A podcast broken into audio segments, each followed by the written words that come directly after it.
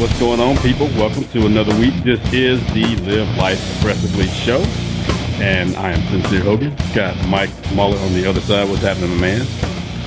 I'm doing good, man. It's always great to have Dr. Mark Gordon on. We're going to talk to him in a second. And, you know, I want to talk about the UFC, but the problem is by the time this episode comes out, the UFC that we just watched is old news. Like, why are you guys talking about that now? That was 2 months ago. You know? So maybe we'll do that. We'll do that on a Patreon episode or something. We'll just talk about the UFC in general, and then maybe we can recap that and do some predictions for some future events. Right. And I also, can say something that is timeless, regarding that UFC that just passed, 217, that was in New York City. I can say this much. Here's something that you can take going forward. Come on, there is a lot to be said about being humble, okay?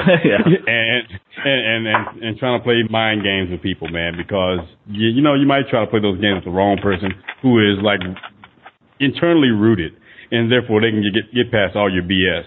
This goes with anything that you're doing, man. I don't care if it's business, relationships, whatever else. You know, you can only get over so far before it finally just backfires in your face, and then when it does, you got to eat that humble pie, man. And, you know, it's almost Thanksgiving, so instead of pumpkin pie, some people got served up a bunch of humble pie ahead of time. New York City was sold out of humble pie this past weekend. Yeah. That's for sure. This past weekend in early November, they probably couldn't find a piece of humble pie in the whole city after that event. So, yeah, man. But, also remember that we can talk about on a Patreon. Yeah. So that's the thing that we can really talk about, especially just dealing with GSP. And there's something that can be said about taking a break, you know, from actually the things that you have to do so you can go out and enjoy some things and do it the way you want to do it and then decide to come back. Some things can be said about that. That's a whole Patreon episode right there. So there's a lot of learning points from that pay-per-view that we can still talk about, but we'll save that one especially for our Patreon listeners. So if you're not a Patreon listener, subscriber, get on that right now. Okay, get on that. All right. So go ahead, man. Go what you're about to say. Well, I was going to say, by the time this episode comes out, we'll be right in the middle of holiday sale. So make sure you go to my website. There'll be coupon codes, incremental discounts. So what I'm going to be offering, I'm not saying the coupon codes now because I don't have them as released as of now, but on my website, it'll be listed. It'll be 15% off any order, $100 up, and 20% off any order, $200 and up.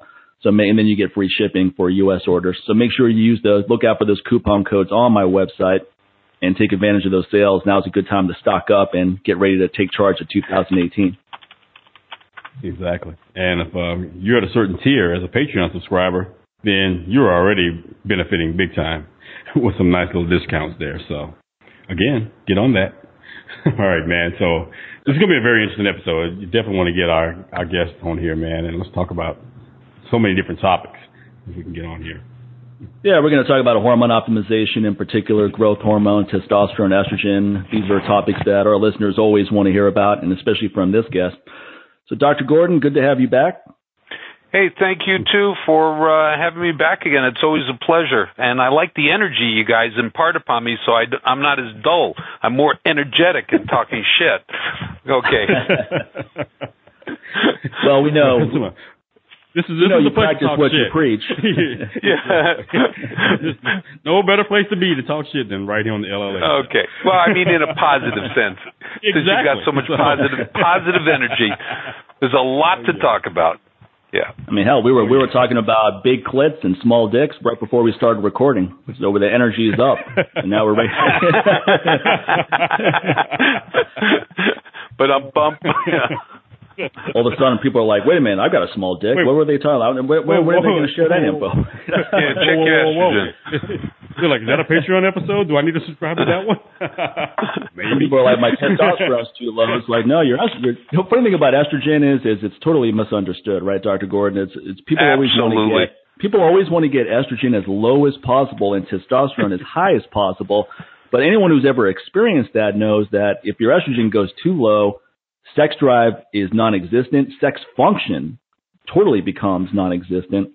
And your just overall mood is off. You're way more prone to depression. So it's all about finding that balance with not just testosterone and estrogen, but all of the hormones, finding that balance with the orchestra.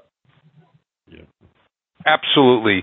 You know, in having three daughters and having done a lot of gynecology, obstetric gynecology in my past life, It was always interesting to see these women coming in on birth control pills, and you checked out their hormone array, and they have no testosterone, but they're ready to hit that bed any time. So, you know, for women, estrogen. Hit that bed. You mean hit that bed as in they're tired? Their libido. Let me go medical on you. Their libido. I was not ready, man. I was not ready. I was drinking my tea when you said that. I almost spit all over the computer. They're ready to get hit on that bed, and I don't mean with the head. Yeah, that's right. Well, you just talked about clitorises. So come on. So their sex drive has always been great. Yeah.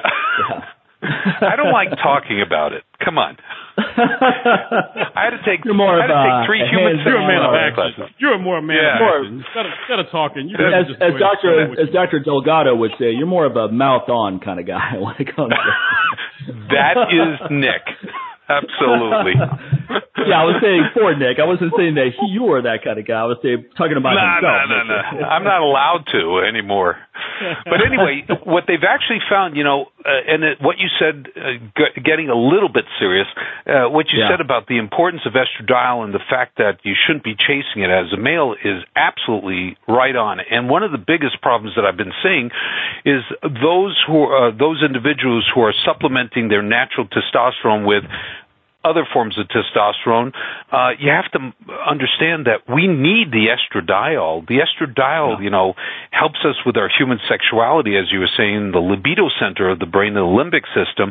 Estradiol and testosterone together generate our sexual drive. And when you're on crap like anastrozole, which is an estradiol blocker, it actually drops your not only your growth hormone production, but it decreases the brain's blood flow, decreases the white blood cells of the brain, affects the heart, affects the lining of the arteries. Also, since we're going to be talking about growth hormone, now articles coming out saying that we need estradiol in order for the growth hormone that either we're shooting or producing in our brain to convert or to generate the 9 proteins, now 10 proteins in our liver. So if you're on anastrozole, it means you're taking too much testosterone or your zinc is deficient, because what we've used for 15 years is zinc citrate as a natural aromatase inhibitor, and it has 300 other benefits on the body. So no doubt. And that's a good mild testosterone booster as well, right? People that are zinc deficient often have a big decrease in testosterone production. Right. Sperm production, also it influences insulin. So zinc is, you know, anti-cancer, antiviral, anti-Alzheimer's, anti-dementia. Has some major, major benefits. So, you know, products like ZMA is a balance.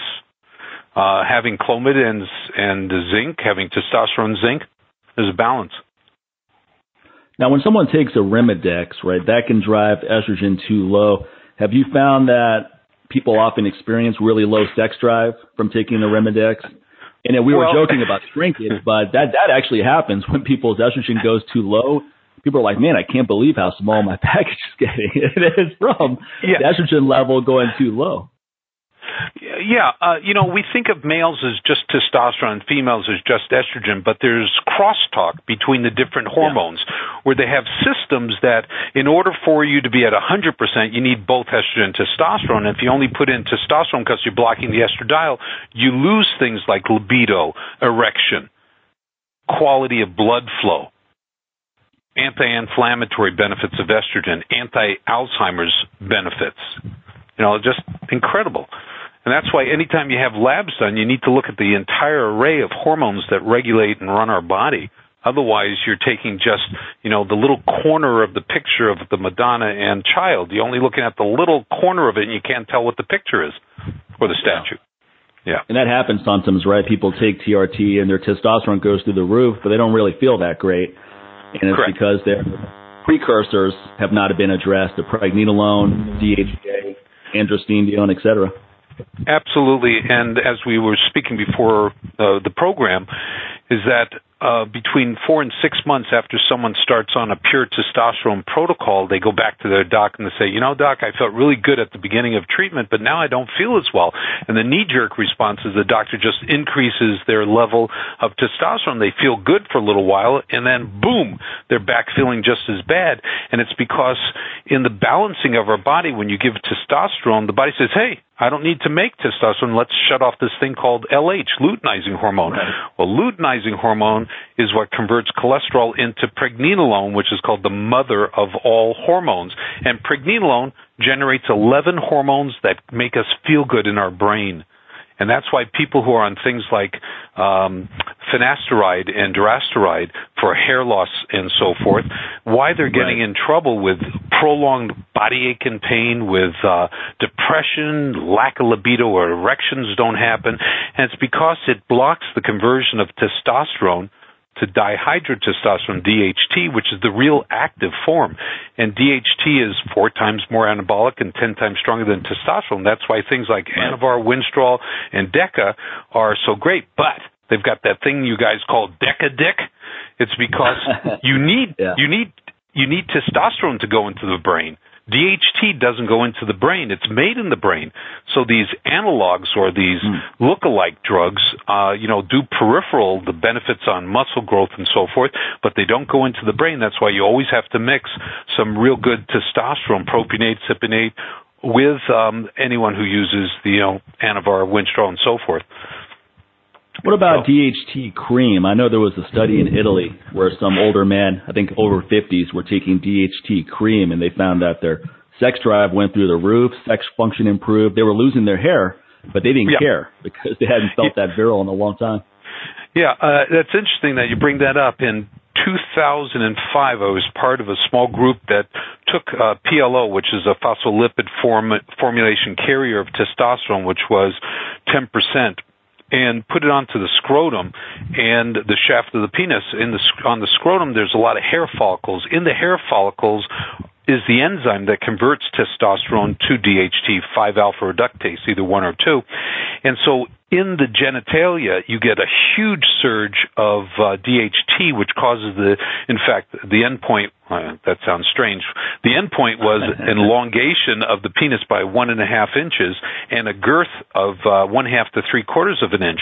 And when you stretch the penis, when the penis engorges with blood, that stretch ends up being a signal to the brain that says, let's go after it. So it's more likely peripheral than it is central, meaning the brain central, peripheral meaning the what did you say, Sincere? The junk? Okay. Or the package. Which one should it be? The package or the junk? Yeah. Well, so what's your preference? What's your preference? Because I'll use your preference. Actually, I don't prefer it. I mean, I just haven't had it, but okay. Yeah, junk works. Yeah, junk sounds sounds like something you throw away. Yeah, that's right. That's why I only say my penis. For all my 20-year-old listeners, for all my 20-something listeners, I mean, that's pretty much what they're doing right now. So we're going to go ahead and go with package. Since we're grown men here, we're going to go with package because it's a present. Okay, it's a gift. Okay, it is absolutely, and we're just trying to embellish it. So anyway, having a comprehensive protocol or a treatment protocol that takes into consideration, balancing the estrogens, and I've never used Arimidex in my practice. It's because we've always balanced the different hormones, and we don't go for that really super high level because, you look at the science, and a 25 to 35-year-old male makes about 4.1 to 10 milligrams of testosterone a day, which is 28 to 70 milligrams per week. So why use 200, 300 milligrams, as well as, I see my colleagues giving their patients a shot of 200 milligrams every 2 weeks or 200 milligrams every 3 weeks or 200 or 300 milligrams a month. Well, the biokinetics, the way that the stuff is utilized by the body and how it runs through and what they call half-lives, in the first week to 10 days, they're feeling great, and then boom, they drop.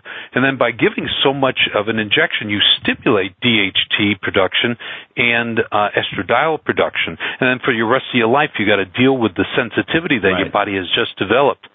So your estrogen blocker comes into play, as we have patients on your product that is working well. Thank you. Yeah. No, I was really happy to see the results. I think it was 2-year patients, at least back at that time, that were both on EC, my estrogen blocker, for I think it was 2 months. And it cut both of their estrogens in half. I believe one even more so. Yep. Yeah, it works. So anyway, estrogen, very important, balancing your testosterone, making sure you replenish the DHEA and pregnenolone when you're on testosterone. And if you're on the congeners is what they call it, the DHT lookalikes, you have to definitely always take testosterone, which you guys already know very well. What do you think about in terms of options of hormone replacement? So let's say you're going to try to optimize the entire chain. Would you use capsules for pregnenolone DHEA, or would you use cream? What's your preference? Yeah, great question. In women, the majority of the hormones we give them, estrogen, progesterone, and testosterone, is vaginal. And the reason why it's intravaginal is because we started the study back in 2005. They absorb it so phenomenally well, and some of the benefits of vaginally introduced testosterone on, let's say, women who are perimenopausal or postmenopausal and have drying of the vagina and painful intercourse and, orgasms are really impaired, or else they might have dropping of the uterus, prolapse of the uterus, dropping of the uterus. Well, by giving the combination of testosterone, estrogen, progesterone, the lining of the vagina gets better mucus, and then the tube that is the vagina is smooth muscle. Testosterone makes it sensitive or stronger, so when they have orgasms, they're intense orgasms. And then the ligaments that support the uterus that become weak.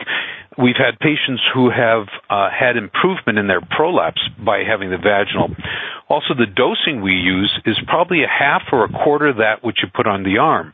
And when you put stuff on the arms, you don't know if they put lotion on the arms before, if there's soap that they use that had lanolin in it, which blocks the absorption, or if they have 6 or 7 layers of skin that the stuff can't. So you get inconsistent absorption. Vaginally, they get great absorption. And I'll attest to that anytime I can. And a side effect of a woman you do a lot of these applications personally, from what I've heard. Just to make sure.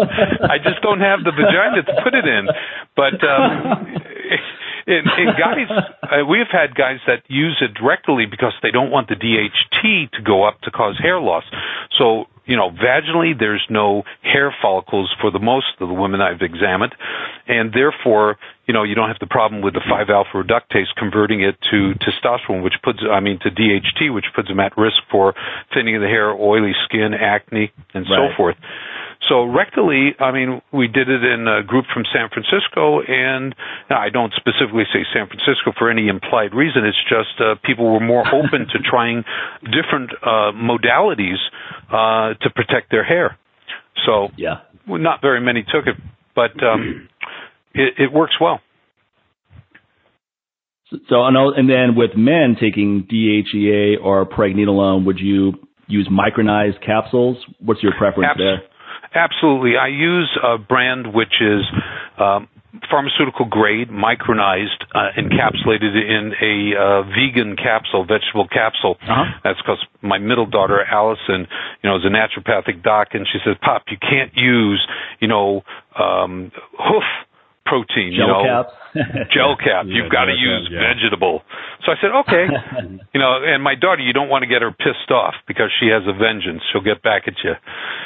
She'll give you a recipe for something that'll be good for you. Anyway, pregnenolone and DHEA micronized are great. And, all these products are testosterone, estrogen, progesterone, pregnenolone, DHEA, all comes from plant now. Comes from Mexican wild yams, right? Yeah. I've tried DHEA cream, and it never increased my DHEA levels. I've tried Life's brand. Yeah, exactly. Yeah. And then I just take one capsule. If I just take one capsule I've used the MRM brand of DHEA, it's only 50 milligrams, that'll bump it up 50 to 100 points. Yeah, I've had the sublingual tablets before. It seemed to work out pretty good. Yeah, we have a nanoliposomal that hasn't been released, which is using liposome. And in fact, my older daughter, I've got 3 daughters, 2 of them are docs. The older one's an MD, the middle one's an ND. The little one's the smartest one. She's in business. And so we did a study on a liposomal DHEA, and within like 40 minutes, the levels went sky high, giving low doses, because having any one of the products that we use in oral form as a liposome, it can magnify the absorption 4 or 5 times. So liposomal, when they start coming out, is going to be really neat. You know, even your products can be put into a liposome. Yeah, I was about to say, that sounds like something interesting for me. This is something you're going to be coming out with, a DHEA pregnenolone with liposomal delivery? No, probably not. You know, the things that I've come out with have been the growth hormone secretagogues that have been on the market since 2001. And then recently we released the Clear Mind and Energy, and which, you know, I'm hearing from people in the gym that it's keeping their focus up and their energy going. And it's all liposomal based. And the benefit of liposomal, instead of putting a whole bunch of powder into a liquid, which will cause diarrhea, because of this liposome, it increases the amount that's absorbed because it's not destroyed by the stomach acid. And that's how liposomes really work. And they also get pulled into the blood system passively. They just diffuse into it as opposed to having to be drawn into it, pulled into it. And that's energy expenditure. With diffusion, you don't. Passive is what they call it. Passive now diffusion. With liposomal, does it have to be a liquid or can it be capsules? Well, that's a great question. We've been looking at the possibility of gel caps or liquid caps with liposomal in it, you know, and what it'll actually do is allow the liquid to get further into absorptive area of the stomach, but the capsule size would have to be altered large, you know, like one of those huge vitamin E capsules. Right. Of course. Right. Yeah. Horse pills. That would be a big deterrent for a lot of people. Yeah, exactly. So now we have teaspoon. As Sincere knows, we've got the spray and we've got the teaspoon, or you both know, the teaspoon of the Clear Mind and Energy, you know, 5 cc's is all it is. Yeah. And it gets with Clear Mind Energy, you have green tea in there, you have alpha GPC, you have rhodiola. Yep. And then guarana, right? And mucopa and guarana, but we don't add any caffeine into it, and that's why people don't get the jitteriness. Yeah, guarana has some caffeine, doesn't it? Just a small amount. It's a natural form of caffeine, but it's not, you know, synthetic caffeine sulfate or caffeine, whatever formulation it is, which doesn't have a delay. And that's why people on some of those products that are out on the market, the energy drinks, they have to take 3 or 4 a day. In the study that we did over 3 years, and then recently the stuff that's posted on the website, people are attesting to the fact that it's lasting, you know, 9 hours and no jitteriness. I've docs on it, veterans, military, you know, a whole array of people in different lifestyles, and they're all enjoying it because it doesn't cause the jitteriness that a lot of the other products do. And it's only 5 cc's, a teaspoon in the morning, as opposed to having to drink some disgusting flavored product in a little can. Right. No, it's a good product. Also, green tea extract has theanine in it, so that probably helps offset some of the jitters.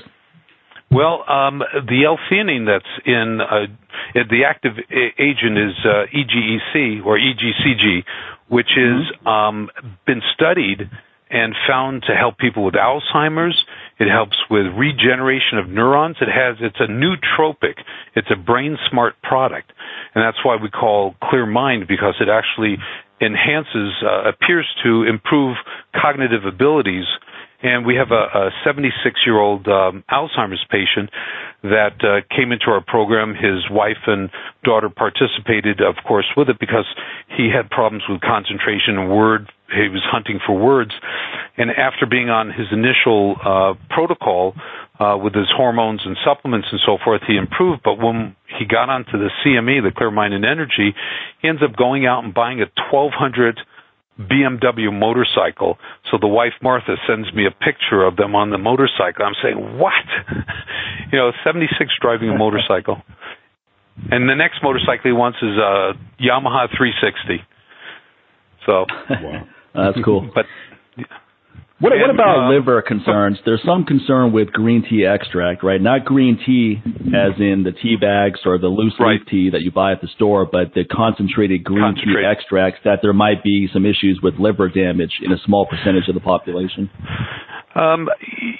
If you look at the quantity that's used in the powder form, it's about 4 or 5 times higher than what we use in liposomal.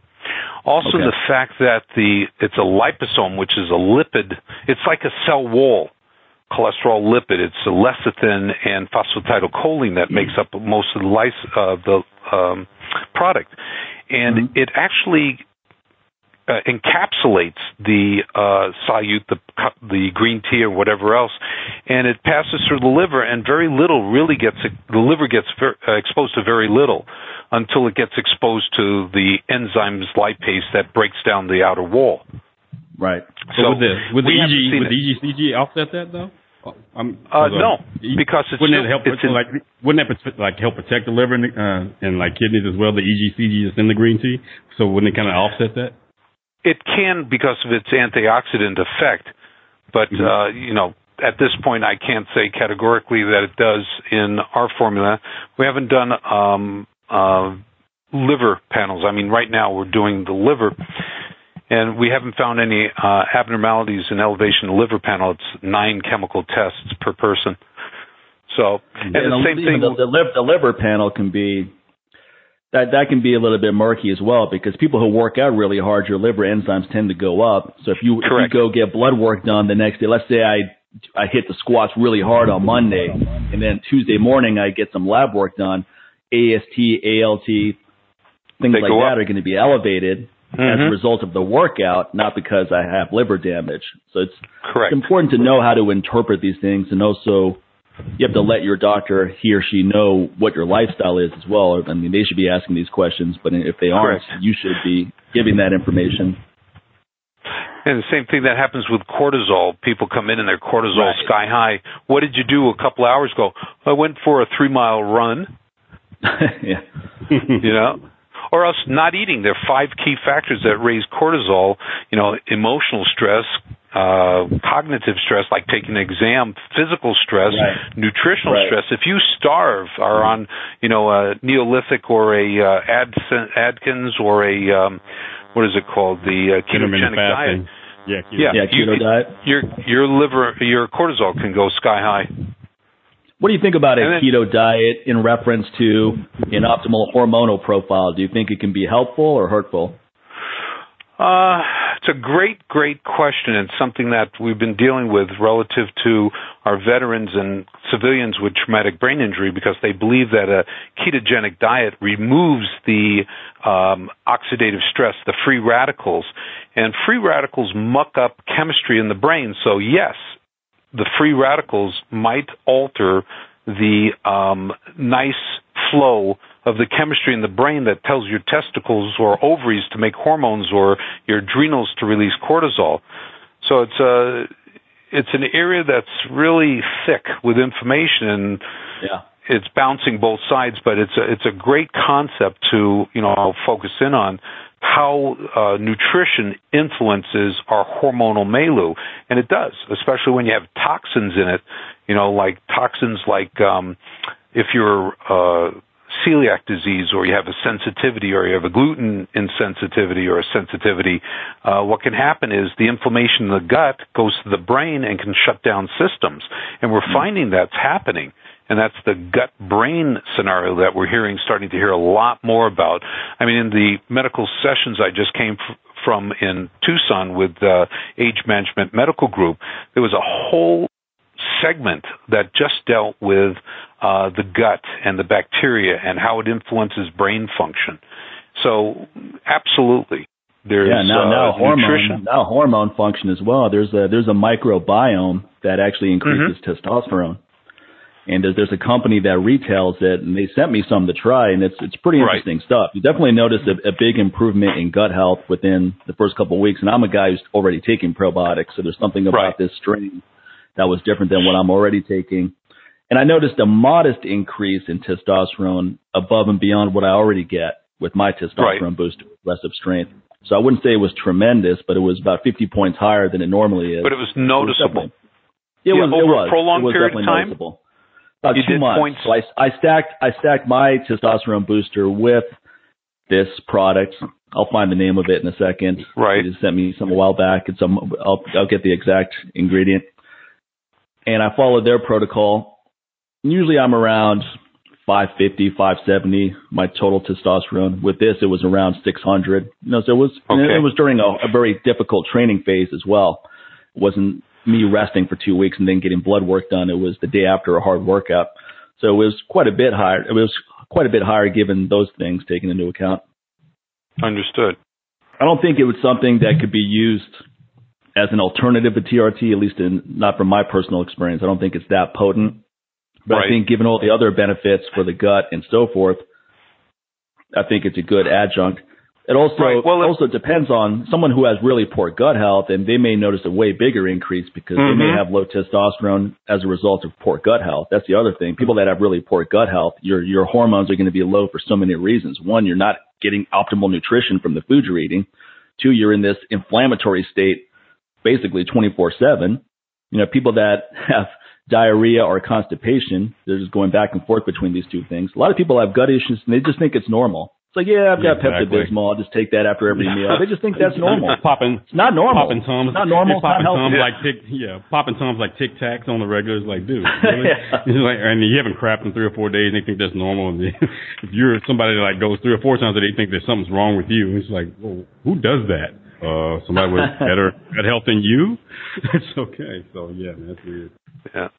Well, we're learning a lot about that which we did not know and we assumed, and now it's being corrected. Right. I mean, it's only been in the past, 4 or 5 years that the impact of our gut flora on our entire state of well-being, whether or not it's hormonal or anti-cancer or induction of cancer by the high inflammation, also damage to our cognitive, our memory, recall, and ability to learn new things, and our mood.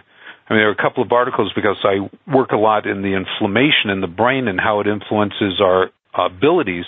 There are very clear-cut articles about how it diminishes our cognitive ability, our intellectual quotient, or IQ, if you will, and can alter us to be more mood illnesses like depression, anxiety, OCD, ADD, ADHD, Also, right. The other thing is all these hormones like testosterone, estrogen, progesterone, pregnenolone, allopregnanolone, we look at them as being gender hormones or sex hormones, but it turns out that they have an incredible anti-inflammation, immune-stimulating, inflammation decreasing benefits, anti-cancer, increasing our CD4 and 8 cells. And, we're just starting to learn about that. Also, when you take growth hormone and your growth hormone goes up, the body responds with this other thing called somatostatin to try and stop the growth hormone from going up too high.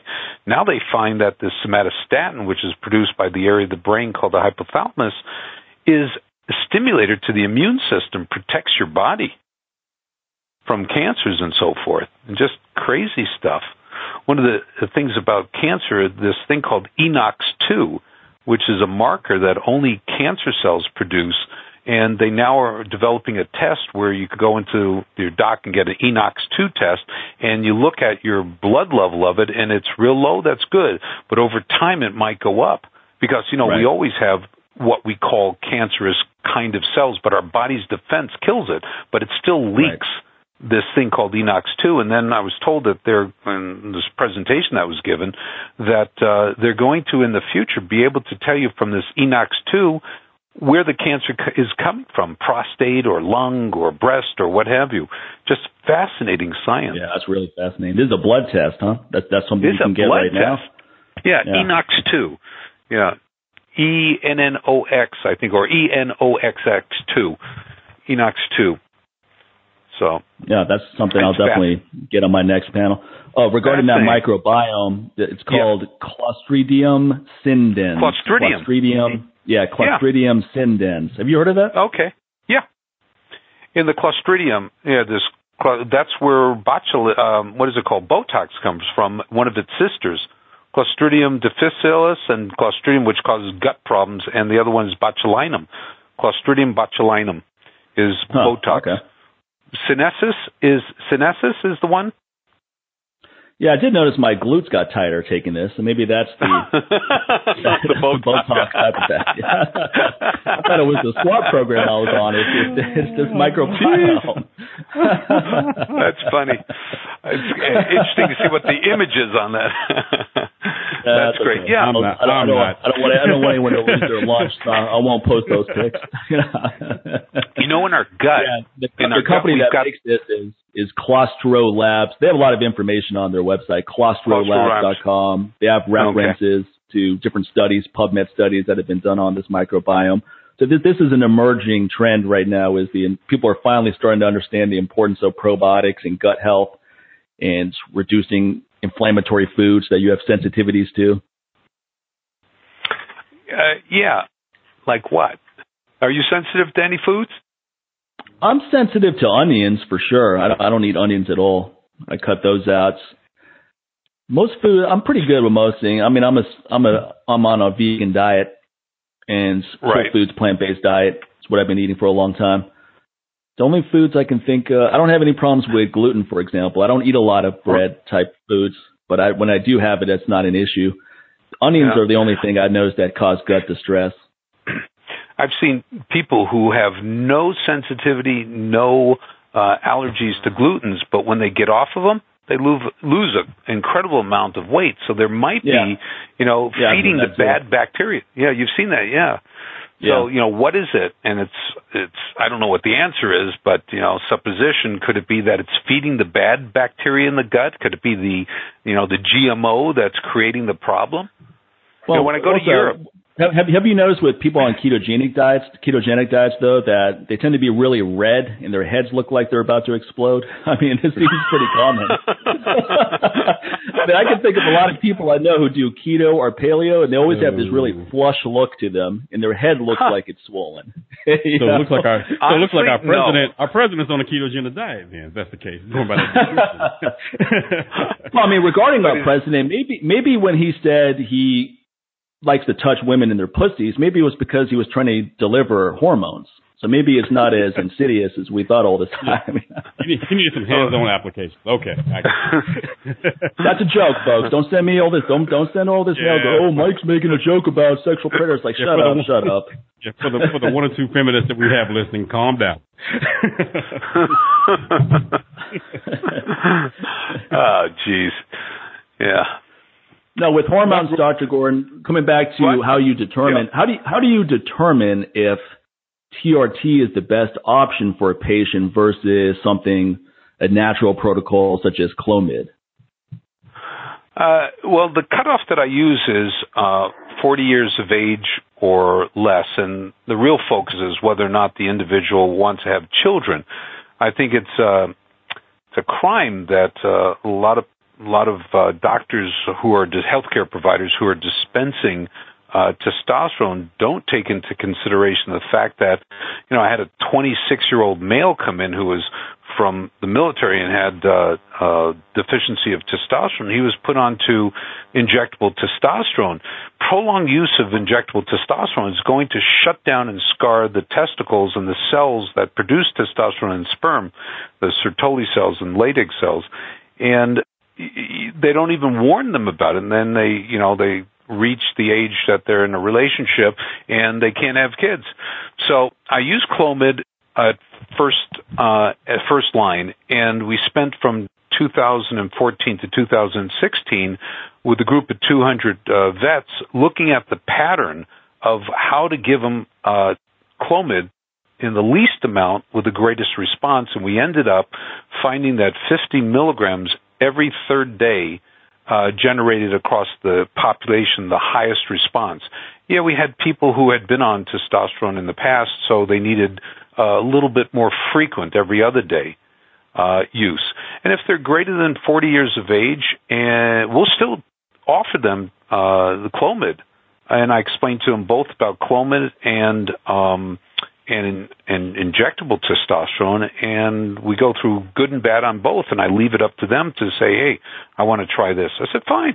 And what I've been doing recently, those people who have been on Clomid, I say, and they cross 40 or they're in their 40s, and I say, okay, you want to try now a hybrid program that we've been doing, which is an ultra-small dose of testosterone, maybe 20 to 40 milligrams every third day with 25 milligrams of Clomid, and they're getting levels of 1,000 on the total, and the free is the key. They're getting it above 12 to 14. Free is really the key. Total testosterone is made up of different forms of testosterone that, unfortunately, you can't use, or they're the forms that are attached to, like, sex hormone binding globulin or the conversion to dihydrotestosterone, which doesn't go into the brain. And because I do, neuroendocrinology, the hormones in the brain, I look at the transport mechanisms from the periphery, from the body into the brain. So that's the focus of how I look at things. So DHT is made in the brain but can't transport readily into the brain. It does get some into the brain, but not enough. So that's the age that breaks it up. And, I've got guys that say, I just want testosterone. And I said, fine. It's fine. If their levels are low.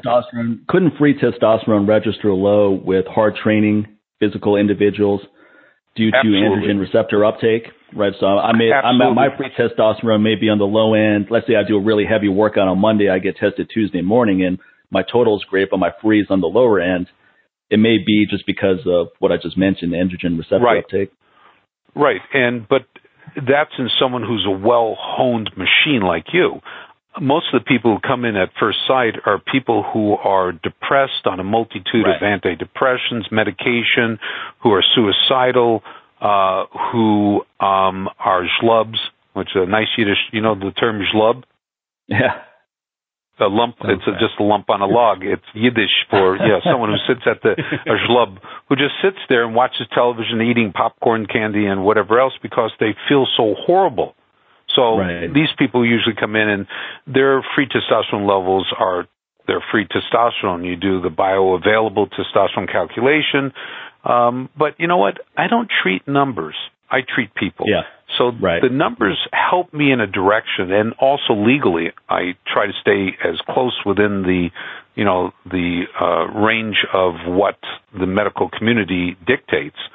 But there's a problem there because I see a lot of guys who come in who have gone to the endocrinologist, and the endocrinologist, the family doc, the internist, they have their blood work done, and they're said, hey, they're told your levels are normal. But they have all the symptoms of the deficiency. And so the doctors say, well, your numbers come in normal, and what you're feeling, therefore, has to be depression. Right. So now you're giving some kind of antidepressants or anti-anxiety medication. A lot of doctors operate on antiquated models as well, where they'll say moronic statements such as, oh, you're getting older, your numbers are supposed to go down. I'm supposed to die too. I know that. Maybe I want to put that off for a while, right? Rather than speed up the process, Right. And your numbers are supposed to go down. Your numbers are supposed to go down as you get older. It's a lot of things are supposed to happen as I get older. A lot of them not very good. I'm trying to avoid those. There's a guy at USC where I used to hang out, Caleb Finch.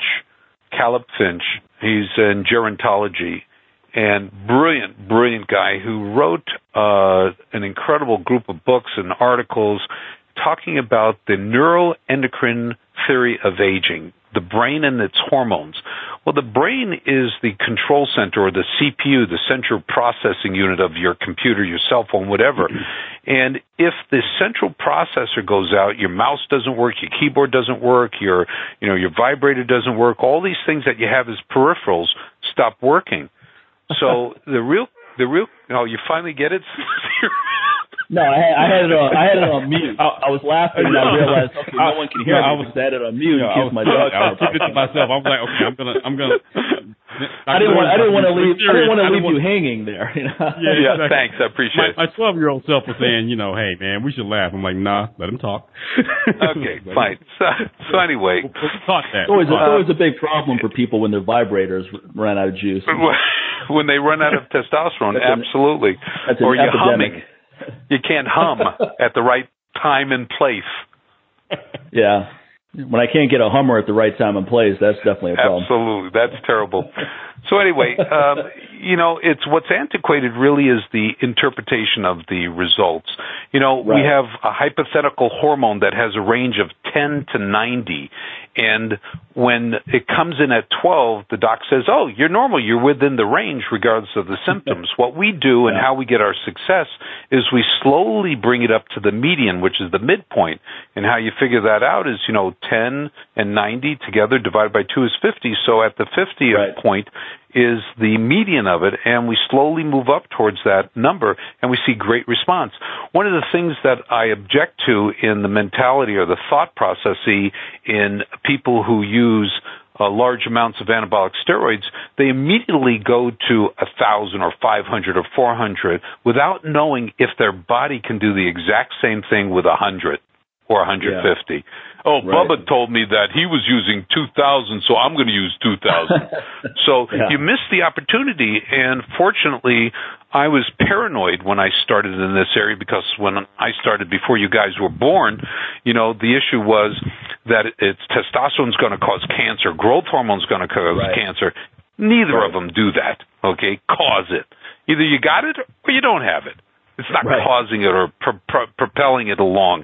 That's a big, well, there was that argument with DHT, and it doesn't whether you have a small amount of DHT or a large amount of DHT, it only takes a small amount to cause cancer, right? So you don't need to have a large amount to increase your propensity towards cancer when just a small amount will light the fire. Well, that's you're talking about prostatic cancer. Right, Rob, exactly. Yeah. With prostatic cancer. Well, in one of my first studies I did for 7 years was before I got into this area, or what helped me to get into this area was to look at the effect of testosterone, DHT, and estrogen and growth hormone and IGF-1 on cancer.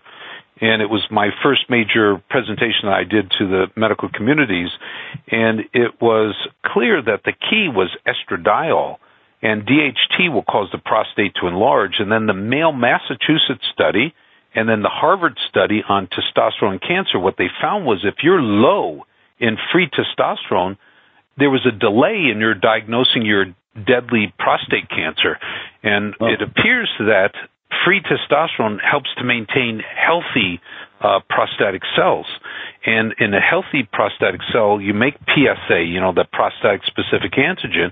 And the PSA is what we've used as a marker for cancer or inflammation, I should say, inflammation of the prostate, because in elevated laboratory tests of elevated PSA, only 2% of them are due to cancer of the prostate.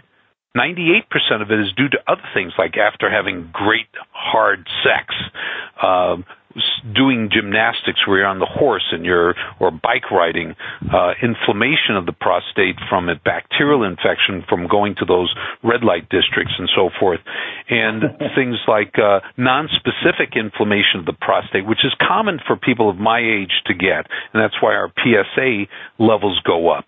And then benign prostatic hypertrophy, a benign enlargement, which is DHT mitigated or DHT caused.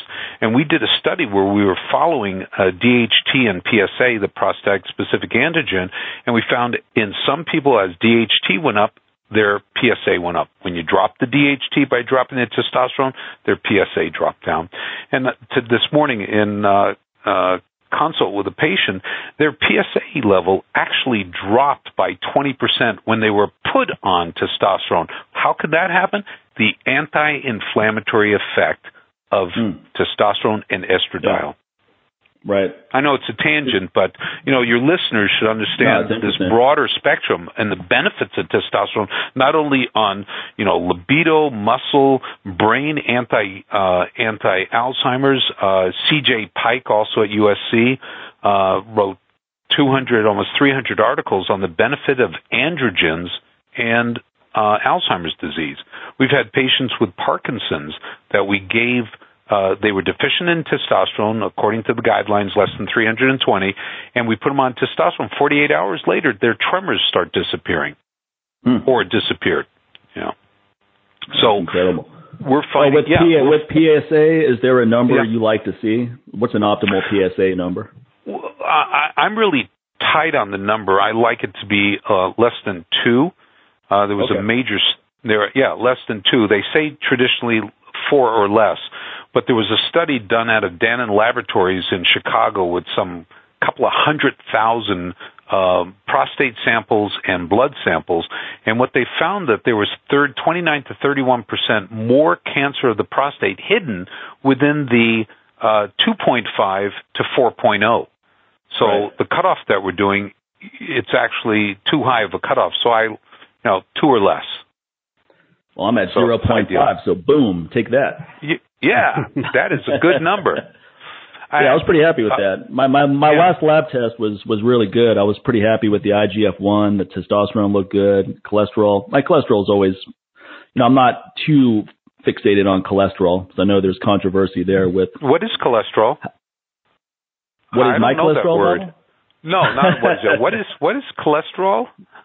We know you have sky-high cholesterol numbers, so you're biased in the other direction.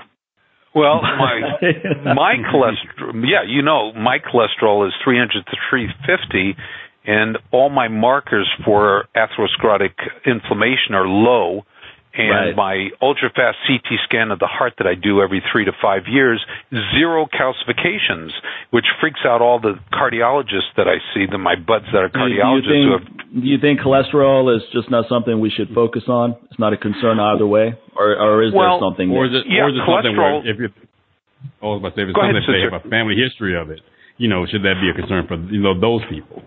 Well, I don't know what family history really means. Does it mean you're genetically predisposed to having the chemistry of inflammation in your body? Yeah, I agree with that. One of my closest buddies, in fact, the guy that we're going to Thailand, Keith, we're going to Thailand together January 3rd to learn about culture in Thailand. Oh, I bet you are. I bet. Absolutely about culture in Thailand. Thailand, red light district, okay. I worked there for 10 years. I worked there on and off for 10 years. Remember, to study culture. I'd like to make a little trip to Bangkok. That hurt. But anyway, Keith's cholesterol, ex-fighter pilot, Keith's cholesterol was 140 to 150. 140 to 150. That's what mine's at right now, 150. Yeah, he and I went and had an ultra-fast CT scan. My score was 0. It should be less than 100. Greater than 400 is not good. Keith's score with a cholesterol 140 was greater than 2,000. 5 weeks later, he has open-heart surgery because the left anterior descending, which is called the widowmaker, was 95% occluded. Yeah. The doctors couldn't understand it. We did a blood test that we helped the lab develop called an LP6, and it has the inflammatory chemistry that is associated with, atherosclerosis. Now, my scores were all low. His were sky high. That's called genetics. That's the genetics. Mm-hmm. So, anyway, I enjoy my cholesterol 300 to 350. Yeah, cholesterol is interesting to me because maybe sometimes cholesterol is high in people because it's not being converted into sex hormones. Is that a possible? Is that a possibility? Well, yes, if there is a deficiency of luteinizing hormone, which is what initiates cholesterol going into the mitochondria to be converted to pregnenolone, the mother of all hormones. Yes, if you're on certain drugs or medication, there are things like elevated prolactin or opioids. If you're on any kind of opioid narcotic, it shuts off luteinizing hormone, and therefore if cholesterol can't move forward, it moves backwards. And in a lot of people who go on to testosterone and TRT or testosterone replacement therapy, you'll see at the beginning that their cholesterol might go up. okay, might go up or does go up. And that's understanding the biochemistry of it. You say, okay, fine. You know, it's not going to cause them to have a heart attack. I mean, cholesterol, it's the inflammation and the calcium deposit that leads to the heart attack. So something like highly sensitive C-reactive protein and blood pressure and checking arteries, things like that, which sounds like it makes more sense.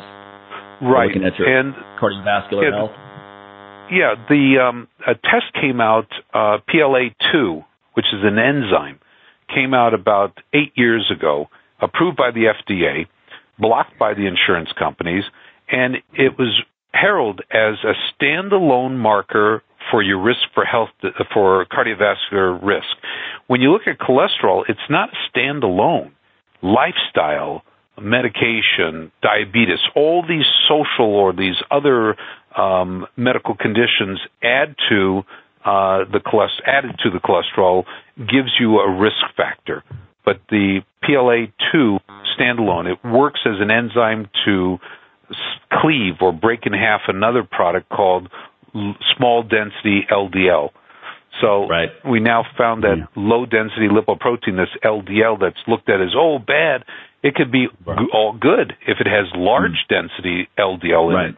So a lot of science is changing out of England. The Lancet, which is like our JAMA here, Journal of American Medical Association, or New England Journal of Medicine, they did a review of all the studies from the United States and around the planet relative to cholesterol, and they basically said it has no direct influence on cardiovascular disease. It's the inflammation that happens to be doing it. Also, the head of the Department of Health, you know, they started relaxing our nutrition. Surgeon General, they started relaxing our nutritional stuff. In reality, 85% of all our cholesterol comes from us. It doesn't come from our food. Only 15% comes from our food. And they used to make it sound as though, you know, all our cholesterol comes from our bad eating. So you can only reduce your cholesterol by 15% if you went on water diet. Right. You know, so. But we need our cholesterol because it's the precursor to majority of our hormones, and in the brain we absolutely need to have cholesterol to be converted into these hormones in the brain called neurosteroids. They're the same hormones in our peripheral, you know, testosterone, estrogen, progesterone, but when they're produced in the brain, they function a little bit different than the stuff that seeps in from our body.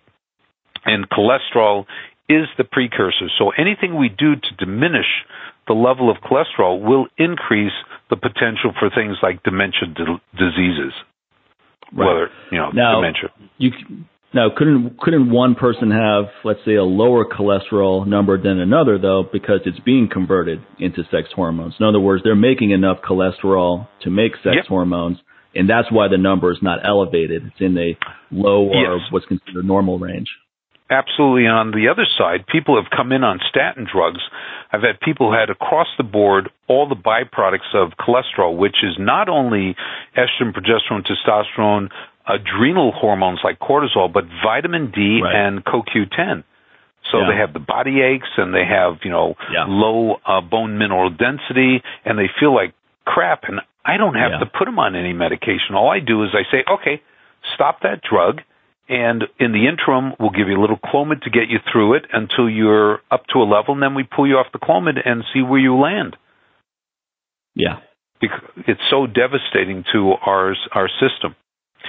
And the statin drugs, I mean, oh my God, it's a whole nother story. It's black boxed in the PDR, which is the physician desk reference or death reference, which is, it can cause irreversible diabetes. Okay? A lot of medications, what I've been seeing a lot of, are people coming in who have been diagnosed as being diabetics. My closest male buddy for 50 years calls me up, Rick calls me up and says, they just diagnosed me as diabetic. I said, send me the labs. I look at the labs. He's got normal insulin, elevated blood sugar, and elevated hemoglobin A1C, which is the marker for how long your blood sugar has been elevated. And I said, this makes no sense, because in a diabetic, you expect to have someone having low level of insulin or no insulin. And there's another form called insulin-resistant diabetes where the insulin level is sky high because the body can't use it. So the body's churning it out, but it can't recognize it. So I said to him, this makes no sense. Send me what medications you're on. So he's on three medications. One's a statin. One's a medication, allopurinol, to drop gout, uric acid, and the third one is a blood pressure medication. I put it into my stupid computer, and it came back with the fact that each one of them causes blood sugar to rise. And when the blood sugar rises, the hemoglobin A1C rises, but it doesn't influence the insulin. So these people are being called diabetics. When they're not diabetics, they're hyperglycemic from the medication. Yeah, so I mean, they're causing what is perceived as diabetes in this individual rather than him from his diet and lifestyle causing it. Correct. And I see it quite a bit. And anyway, it's medication has benefits, but there are risks, and those risks I don't think are being clearly shared with the consumer. No doubt. Anyway. That's the last of my tirade on pharmaceuticals. We can probably add more to that in the next topic. Let's talk about growth hormone a bit.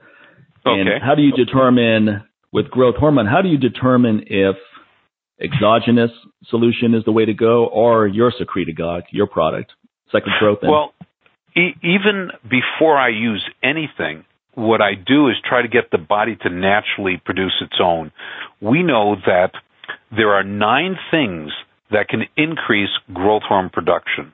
A group of amino acids like L-lysine, alpha-ketoglutarate, glutarate, also things like mucopolymins, a natural product, which is a dopamine.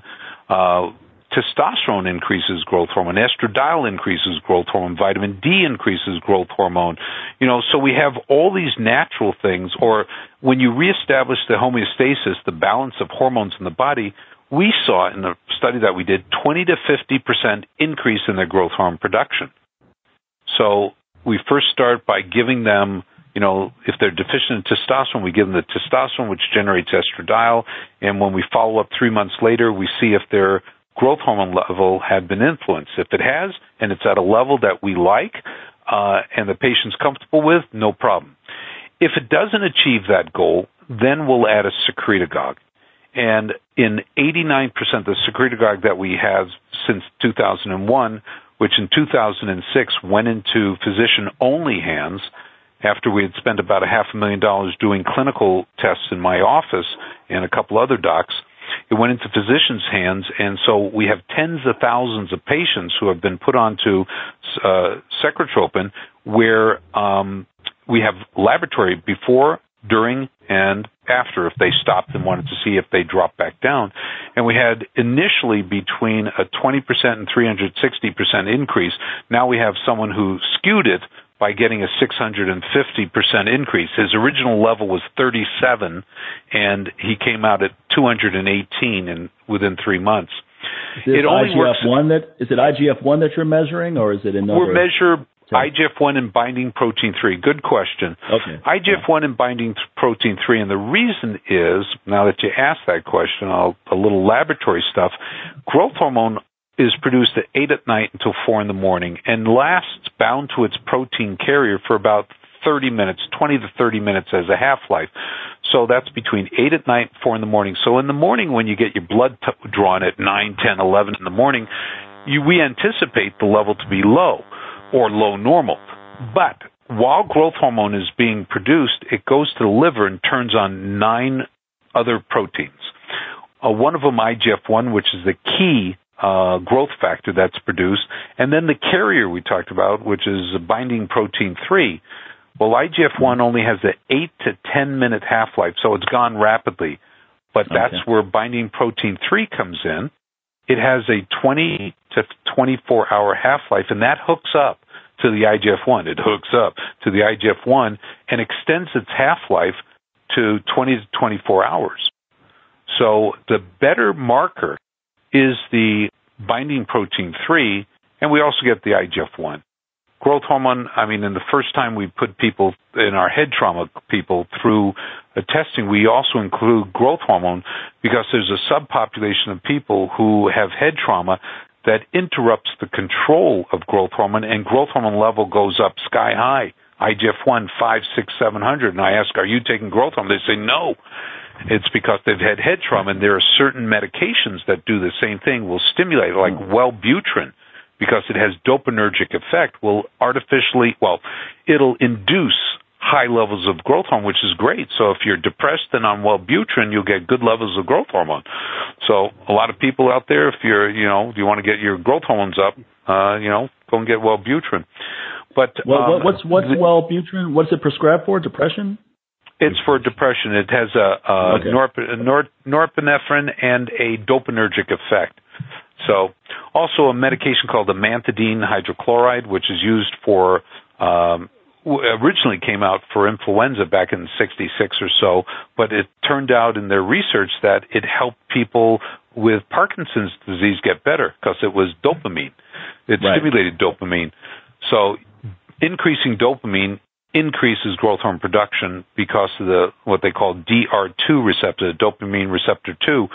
You stimulate, and that's where Mucopa comes into play. And, you can buy Mucopa in the health food store. Mucopa purines. It's in my testosterone booster as well. I know it's in your Secretropin. Yep. Right. It's a key element in it, along with the 5 other amino acids that have had an incredible mood booster. Oh, yeah. It's an amazing mood booster. Sleep. Yes. The key is you have to get the dose right. Some people take too much, and it just causes nervousness and anxiety. It can have an opposite effect. So I think there's somewhat of a bell curve effect with Mucuna. It's not more is better. You have to find the lowest dose that's effective for you. Right. I had a doc who came into the program, a urologist. He took the Secretropin, 2 sprays, and his partners called me up and said, "Did you give this guy methamphetamine? He was bouncing off the walls." And that's what can happen from dopamine if you're sensitive, as you were just saying. So I've seen it. I haven't seen it often, but it's always like, whoa, or else someone takes the Secretropin at night and they can't sleep, so you have to take it much earlier. Yeah. What do you mean, What happened? I was that guy a little bit there. You were that guy? You never told me. Jeez. Nothing with you in my report. Yeah, we did talk about it. Briefly we talked about that, and I was like, okay, I need to take it a little bit earlier because I was taking it right before I went to sleep. And then I was like, but then probably about a week or two after that, I started just getting to the point where it's like, okay, I'm up. But one thing about it, I was wanting to be very productive at that time. So I was like, well, I got a lot of work done during that time. And then by the time I was done, my brain was just so tired. It was like, okay. And I had a solid sleep. The sleep was ridiculous. So I was thinking it's supposed to be this way. And I think we had mentioned this before when we first started talking about it. And I was like, oh, okay, maybe I need to start taking it a little bit earlier. Because at that point, I was tired of staying up that late. I actually wanted to go to bed earlier. So, because I'm already nocturnal as it is. So I was like, okay, this is having the opposite effect of what I'm trying to accomplish here. So, I'm trying to get away from going to sleep at 3 and 4 in the morning. I actually wanted to bump it up, bump it back at 1 o'clock. Give me at least 1 o'clock. So you must be by yourself. You must be sleeping by yourself. Well, I mean, my wife is sleeping by herself because I'm up. So I see. We're the opposite, man. Trust me, by the time she comes in, she's turned into my grandmother now. So around 9 or 10 o'clock, she's just like, I'm tired. I'm going to sleep. But she's up a lot earlier than I am. I've never been the person that could get up and function at 5 or 6 in the morning. That never made sense to me. I'm like, what are people doing? So anytime I have to get to a course, I have to be up at 7 in the morning. I see traffic. I'm like, why are these people up at the same time doing things? It's just like, this is not normal, man. So it never made sense to me to go to sleep at 10 o'clock. I mean, that's when the fun starts, man. It's like you guys are going to bed. It's like that's when a concert starts. That's when people start going out. I mean, coming from the entertainment industry, that damn sure didn't make sense to me. I'm like, do you understand that back in the day, my job didn't end till 2 or 3 in the morning.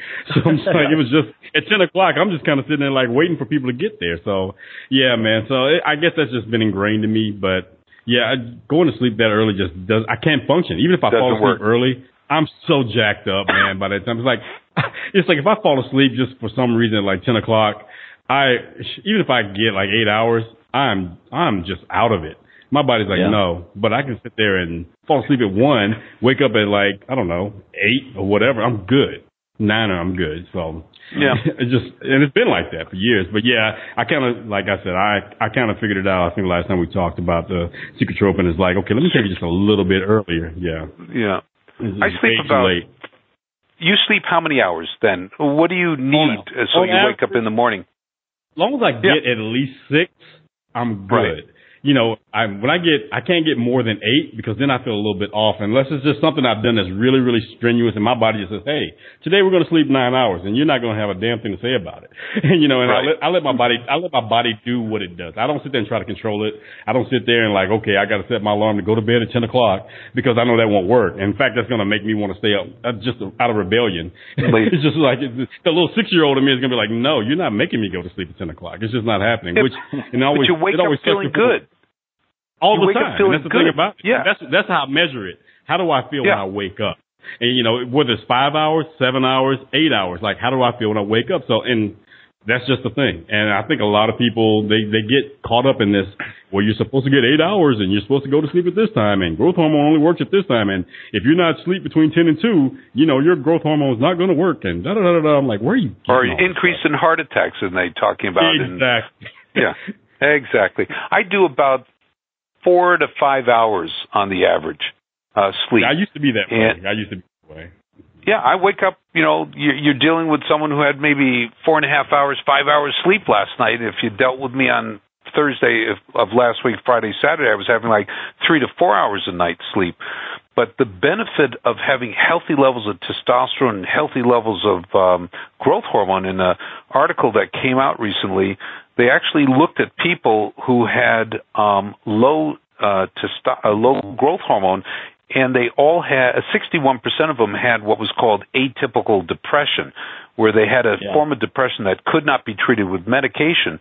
And when they put them onto the growth hormone, within 1 to 2 months, the depression disappeared.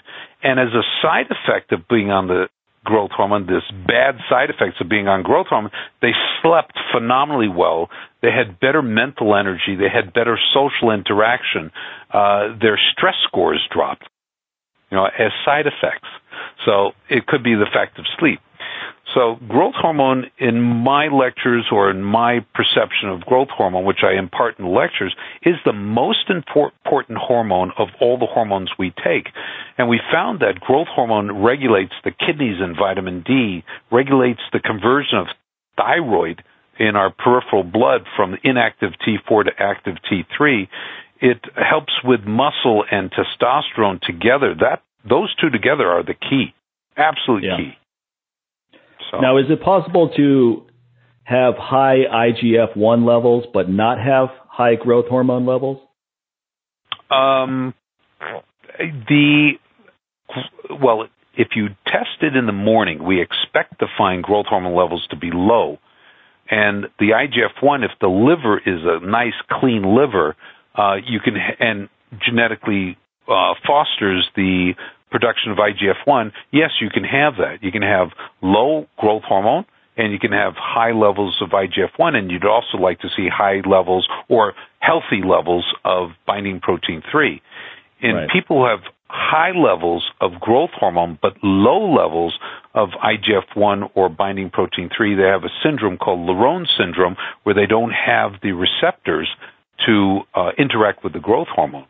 And then we've had patients who have had good level of growth hormone, good level of BP3, binding protein 3, but poor levels of IGF-1. And when you do an ultrasound of the liver, I ended up buying an ultrasound, they have, I had one patient with a tumor, but the majority have things like fatty degeneration of the liver.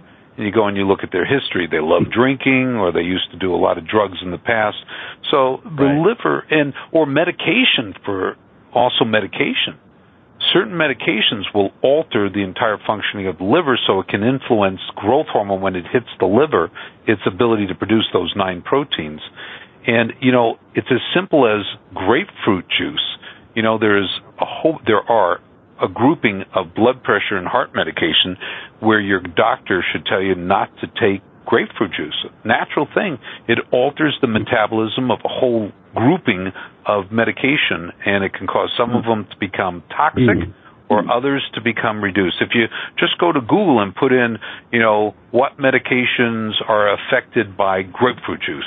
And it'll give you a whole bunch of websites you can go in, you know, medical ones that Medscape or whatever's there, and give you a listing of the drugs. So something as simple as grapefruit juice. Isn't that crazy? Wow. Yeah. That used to be added to fat burners. It used to be added to fat burners, grapefruit extracts. Grapefruit juice, absorption. Right. Right. And there's some that it makes them much higher. It's like a liposome. That's what they do. They increase the availability of absorptive availability. So that's cool stuff. Now, what about exercise and growth hormone? Because I think, I mean, I'm all about exercise and the benefits of exercise, but I think it's often overstated that high-intensity exercise will get you to optimal growth hormone levels. So if you do sprinting a couple times a week, isn't it fair to say that the growth hormone increase from exercise is pretty short-lived? You're not really going to go from a low growth hormone level most of the time to an optimal level just from exercising. Correct.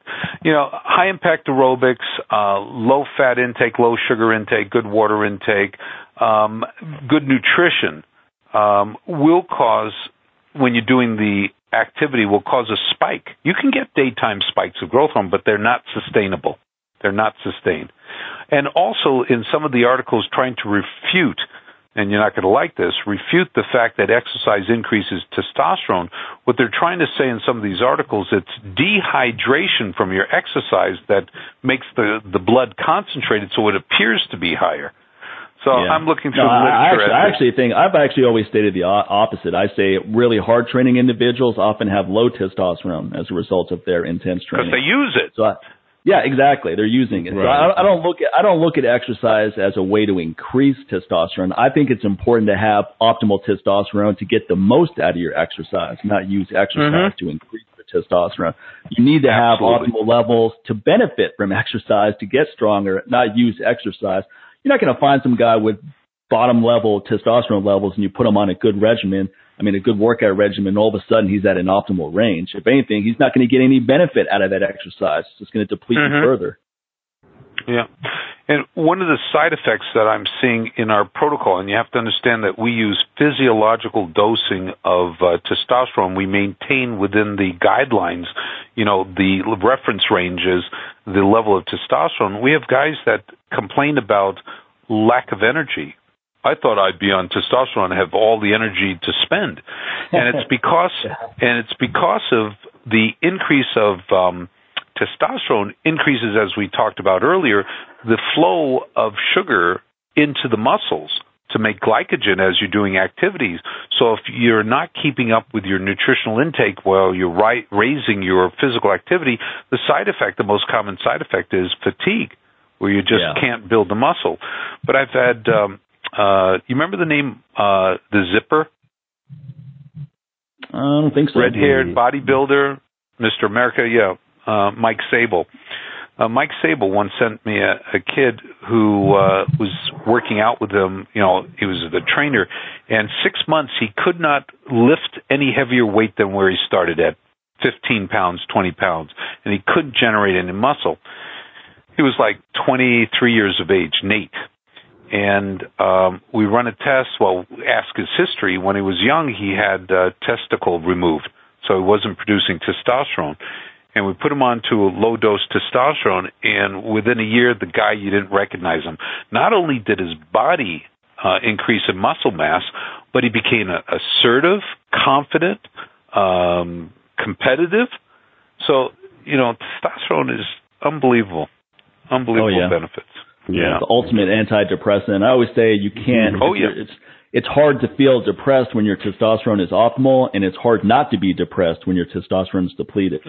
Right. And how many articles do you think have been published in the medical journals talking about the association between testosterone deficiency and depression? Zero. You think zero? There haven't been. Okay. Yeah. Okay. Yeah, they don't think there's any connection. They don't think there's any connection from most doctors I've spoken to that are not well-researched in hormone optimization. Well, this morning there now are 128,000 articles that are Boolean, Boolean logic, articles only that have depression and testosterone. 128,000. Okay. How many do you think for thyroid? I don't know. I was on testosterone, so I don't. I was about probably 6 times as much because every time you go to your doctor, the first thing we'll do is let's check your thyroid, and then your thyroid, and your thyroid. I'm like, dude. It's like, well, it's 403,000 articles. Okay, and on and on and on. The point is that I did a presentation on hormones and depression to a group of traditional doctors, and it was like in disbelief that there were that many. I asked someone to pick someone out in the crowd. How many articles about depression and thyroid? 15. How many on testosterone? 3. How many on estrogen? And it's very low numbers. And then I click the button, and it starts filling in the numbers on the relationship between depression and hormone deficiency. So we need to go and look at these hormones. Robin Williams had a 13 and a half hour cardiac surgery for correcting some things. And he wakes up and he's depressed. And he's already depressed. And it made it worse. And they didn't compensate for it. Well, surgery and depression is a known factor in cardiovascular surgery. In fact, I just pulled up 2.3 million articles of the relationship between surgery and depression, and it's mostly in cardiovascular surgery, the coronary artery bypass surgery. So we've missed an incredible array of causative factors for the hormonal deficiency that precipitates the change in personality, the mood changes. That's the focus of what I do in my practice, why I see people coming in with PTSD, whether they're military or not. I don't have a great love for the term because I think it's a misnomer. I think that the hormonal deficiency is what leads to the complex that we're calling PTSD. And if you look at the overlap of symptoms between PTSD and TBI, traumatic brain injury, the majority of the symptoms are under traumatic brain injury. I mean, you could even say the same thing about stress, right? Oh, you need to lower your stress. Correct. And that's probably true in a lot of cases, right? But another response could be you need to improve your stress reserves. You need to optimize your hormonal profile because then those things that you thought were stressful, you can crush now. I mean, if you want to be successful, you have to deal with stress. So it's telling someone, you got to avoid stress. It's like, well, that means I can't work out. That means I can't work on my business. I mean, if I try to avoid things that stress, you can't get out of bed. Yeah. Exactly. You just got to lie there, man. So, you got to, because they've done studies. People who are laying in bed, you can't hit the bed, as often as you want to. I think you should try to get rid of unnecessary stresses, such as if you have a job you hate. Quit that job, go do something you like. If you're in a relationship that's destructive, get out of it. I'm not saying that you should optimize your hormones so that you can handle those things or handle them effectively and you get rid of those things. But a lot of times people are stressed because they're in such a depleted state. Their adrenal hormones are gone. Their testosterone, zilch. They're living off of caffeine and energy drinks. They're not sleeping as a result of that. So you're in such a depleted state, anything's going to be stressful at that point. Yeah. And that stress hormone, cortisol, what stimulated from, ACTH, the one that really does it is corticotropic releasing hormone, CRH, produced by an area of the brain that is the sensor for it. They found that it drops luteinizing hormone, so you can't make testosterone or estrogen. It drops growth hormone, so you can't make growth hormone. And it drops, the third one is thyroid hormone, TSH, thyroid hormone. So from stress, you can interrupt 3 very key hormones that have over 500,000 articles relating their under 1 million articles relating their deficiency to depression. And that's what happens in surgery.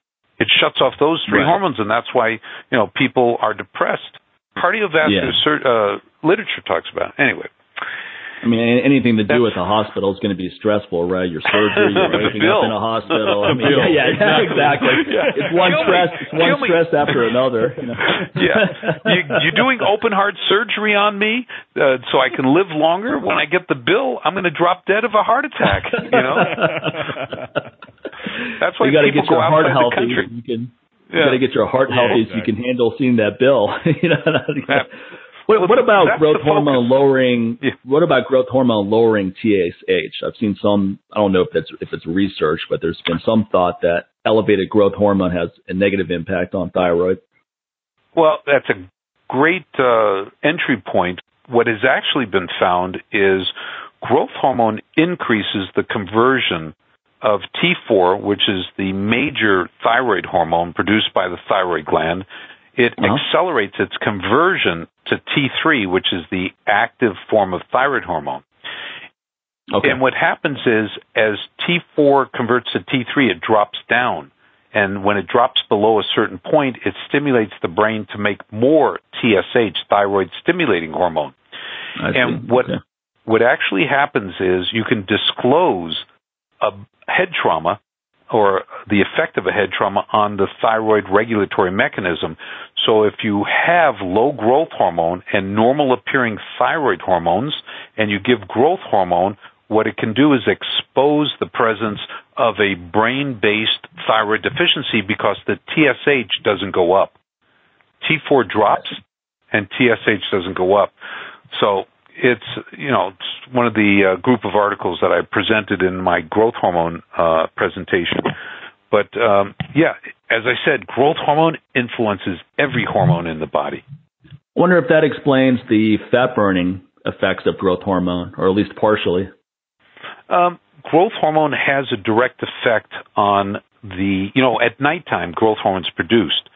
And at nighttime, in people who are obese and have low growth hormone level, there's a marker called non-esterified free fatty acid. It's the marker that our body is stripping off fat to use as fuel when we sleep. When we call it sleep, we're hibernating. And when you wake up, it goes back up.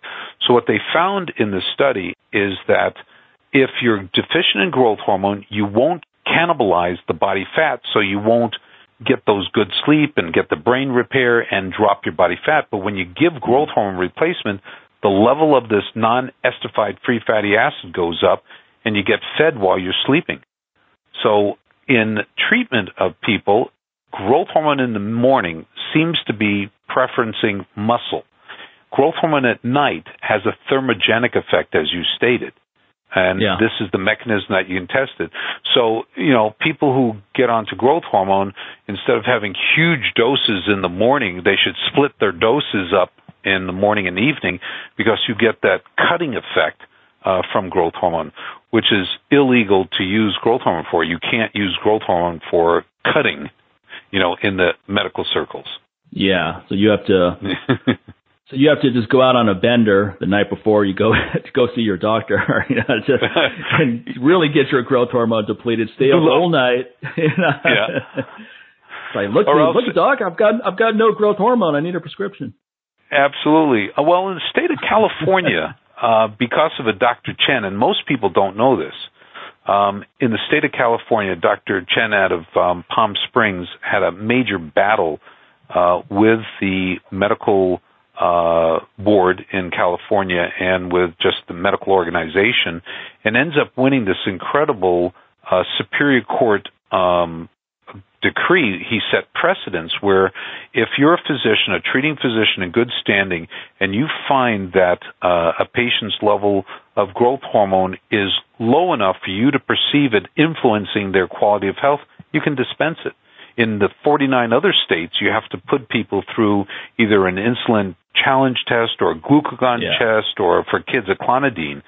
And I still do the glucagon test because I don't want anyone, coming after me and saying, "Oh, we were just kidding about that little hole in that law," But I just play it as safe as I possibly can. Not that I break any rules, but I want the best for my patients. Right. And when you're dealing with what I do with so many veterans who are coming back, it's 154 suicides a week in the veteran population. In Montana, it's one every 36 hours. I had a group of docs and administrative people from the government in Montana come to the program I participated in, and they were telling me these stats, and I'm going, no way. because Montana has the highest amount of veterans. 15% of all veterans tend to go to Montana. It's 103,000 people at present, but they're losing one every 36 hours. And in the military, they're losing about one a day, in the active military, about one a day. But the stats have been sort of like not filtering out to the civilian population. So we're still working on 2012 numbers. But in one of my classes, private class that I give to doctors on traumatic brain injury and so forth and hormones, was a psychiatrist who works at the one of the medical large medical centers. And when I said, 22 people a day in all military are dying, in veterans, she raised her hand and said those numbers are old. It's more like 40 to 44 a day. So it's just a shame that every person coming from who served overseas or really anywhere should be going through a hormonal profile and evaluating all these numbers. But they're not. They're starting to get. Look at it. We've had the Navy SEALs Foundation has funded us after they started seeing the results. We've got another organization that is looking at funding us for the veterans because they're getting better. They're getting better. They're able to go back to school. We've got guys who've gone back to MIT, to Harvard, MIT, Harvard, University of South Texas, finished their MBA, finished their sociology, where they walked out or attempted school 5 times. They get on treatment, which is hormone replenishment, which improves their cognitive ability, the ability to read, remember, recall, take exams, and deal with stress, as we just talked about. Right. And that's my reward for the 33 years I put into medicine, is instead of practicing illness medicine, practicing wellness medicine, and seeing these guys who come in. You can go to 3 of the Joe Rogan shows and see 2 of them of the 3, and you can see, as you've done, guys talking about their experience and getting off of 16 medications, 13 medications. They've all attempted suicide or very close to it. So...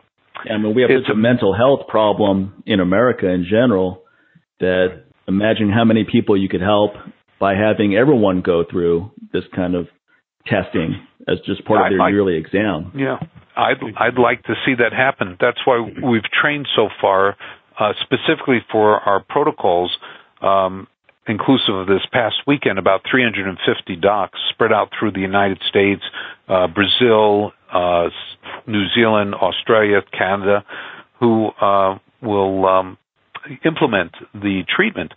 We have Matthew Gosney, who is on the second Joe Rogan of 574, who is on 80 milligrams of OxyContin a day, 240 milligrams of morphine sulfate a day, and then a whole bunch of, 14 other pills.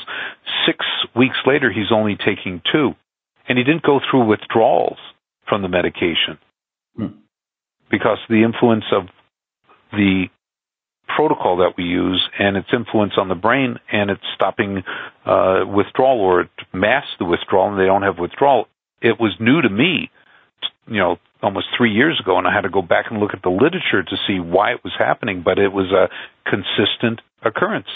And, Andrew, who was on your show before, the Green Beret partner I have, he was on 13 medications and full-blown alcoholic, and within a short period of time, he's off all his stuff. Living a productive life. It's amazing to talk to him now because you can't imagine that he was in that state. Absolutely. He's such a positive, driven guy now. Oh, yeah. And that's what we see from a large population. Not everybody does 100%, or according to Andrew, he's 110% better. We've got our 80, 90s, and 60s and 50s better, but our statistics are 91% of the guys we've treated have 50% improvement in 90 days.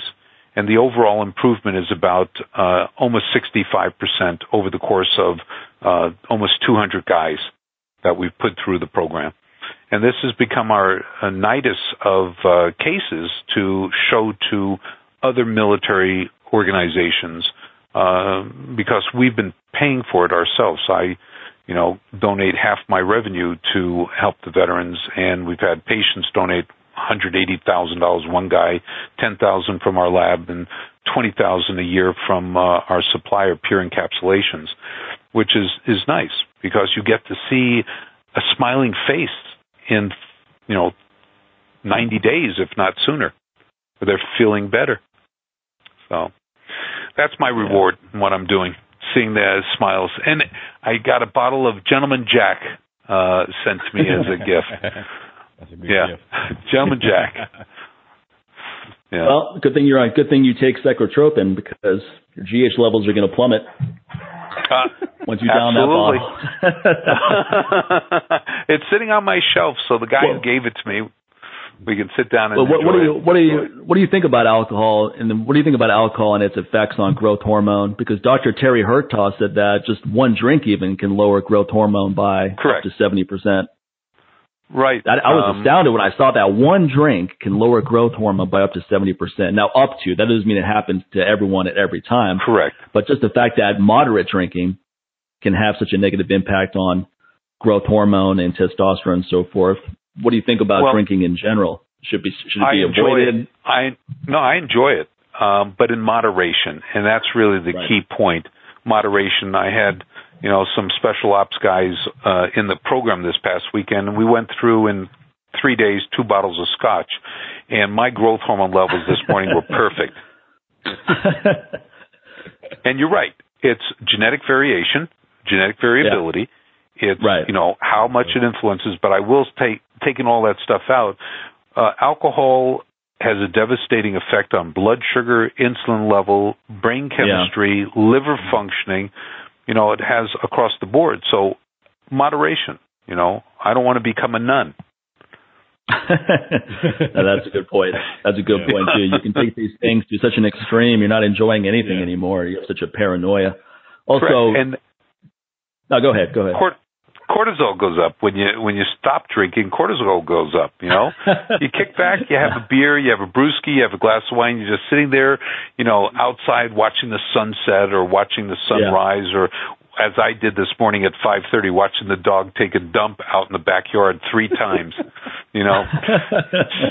sipping my coffee, so. Yeah, coffee's the other one, right? There's been some research connecting coffee to lowering growth hormone, to lowering testosterone. What do you think about coffee? Is it due to the adrenal axis? What's your take on caffeine? It could be adrenal. It could be. It's just look at caffeine. It accelerates, metabolism.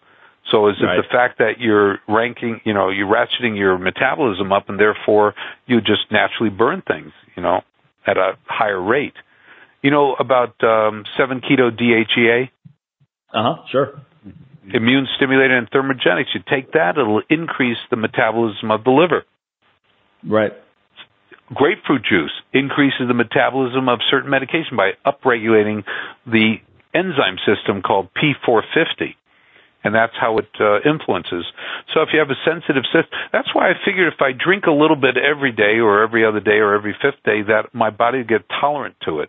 So my drop. That's what's happened with growth with marijuana, right? We had Jerry Branum on. He talked about with marijuana, if you use it infrequently, it can lower growth hormone and testosterone by quite a bit. Right. I mean, it comes back after a couple of days, but for a couple of days you'll be depleted. But if you take it every day, your body adapts and it doesn't have any negative impact. Right. Yeah. Yeah, so my take-home message from that is so now my take-home message from that is smoke every day. Use it every day. No, but before I used to be an infrequent marijuana user. After reading that research, I was like, well, shit. For my health, I better start using it every day. I don't want it to negatively affect my training. As long as you preface your first hit by saying, for my health or to your health. Exactly. And you hand it to your partner. I do edibles. I don't smoke it. I do edibles. Take a little liquid, put it in a little soda at night. There you go. It's like an alternative to an alcoholic beverage.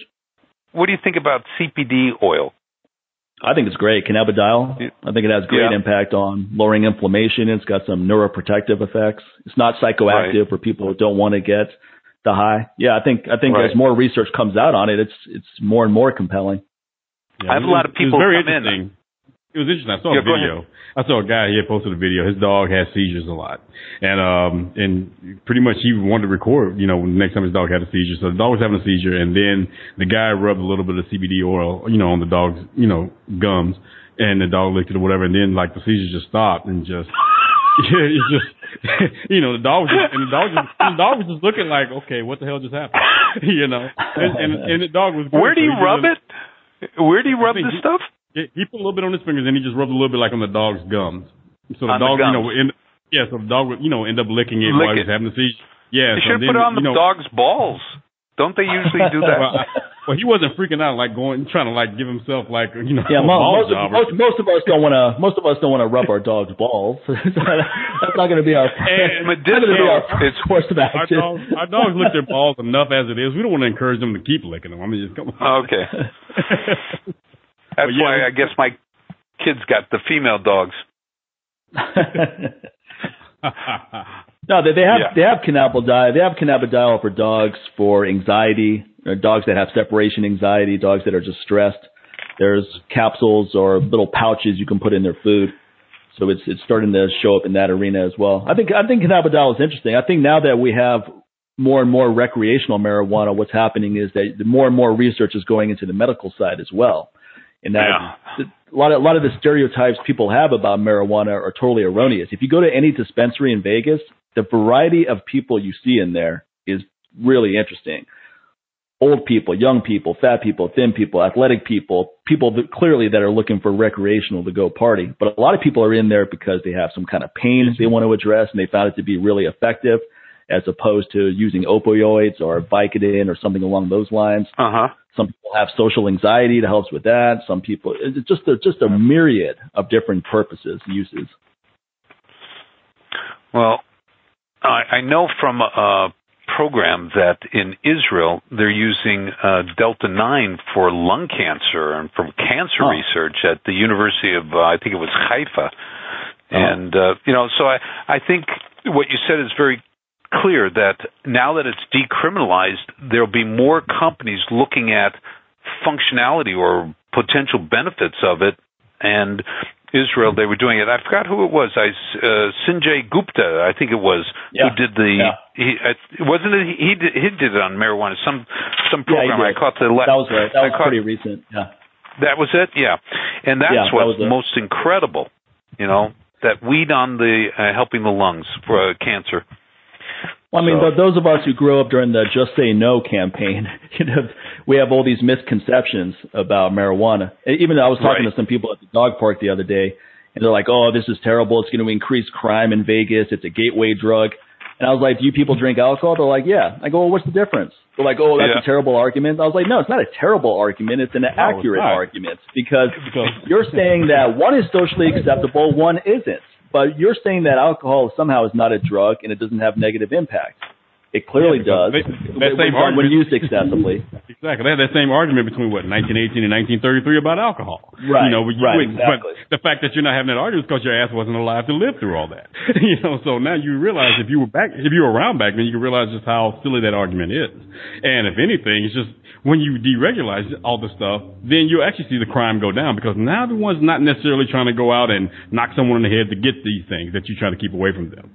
You know, that's right. It becomes that libertarian argument, like, you know what? Just make all drugs legal, and then watch the crime go down when people have access to these things. And you know, of course, when you kind of get past the whole moral thing of it, most people think like, oh, that's crazy. Why would you do that? Well, I mean, come on, you've got opioids that are being prescribed, and look how that's affecting everybody. You know, so but that's okay because what your doctor prescribed it to you. That's okay. Whereas, you know, you shouldn't legalize cocaine, crack, or whatever else. Like, you know, just because you've been told that's not right, you know, instead of just really looking into it. So, yeah, I mean, it's always amusing to me, though, people who drink, and a lot of these people are alcoholics, and they don't even realize that they have 3 or 4 drinks every night. You're a fucking alcoholic, right? Every fucking night, you got to have 3 or 4 drinks. Who are you kidding? Like, and the same thing can be said about wine. It can be said about cigarettes. It's just like, come on, it's just like. But yet, you know, people smoke. Shouldn't that be banned? I mean, we know, you know, the correlation between that and cancer and lung cancer and all these other, and mouth cancer, all these different things. But yet, no one's outraged by tobacco. It's also bad for non-smokers. You're getting all this secondhand smoke. So, you're not just doing something that's bad for you. It's affecting people around you as well.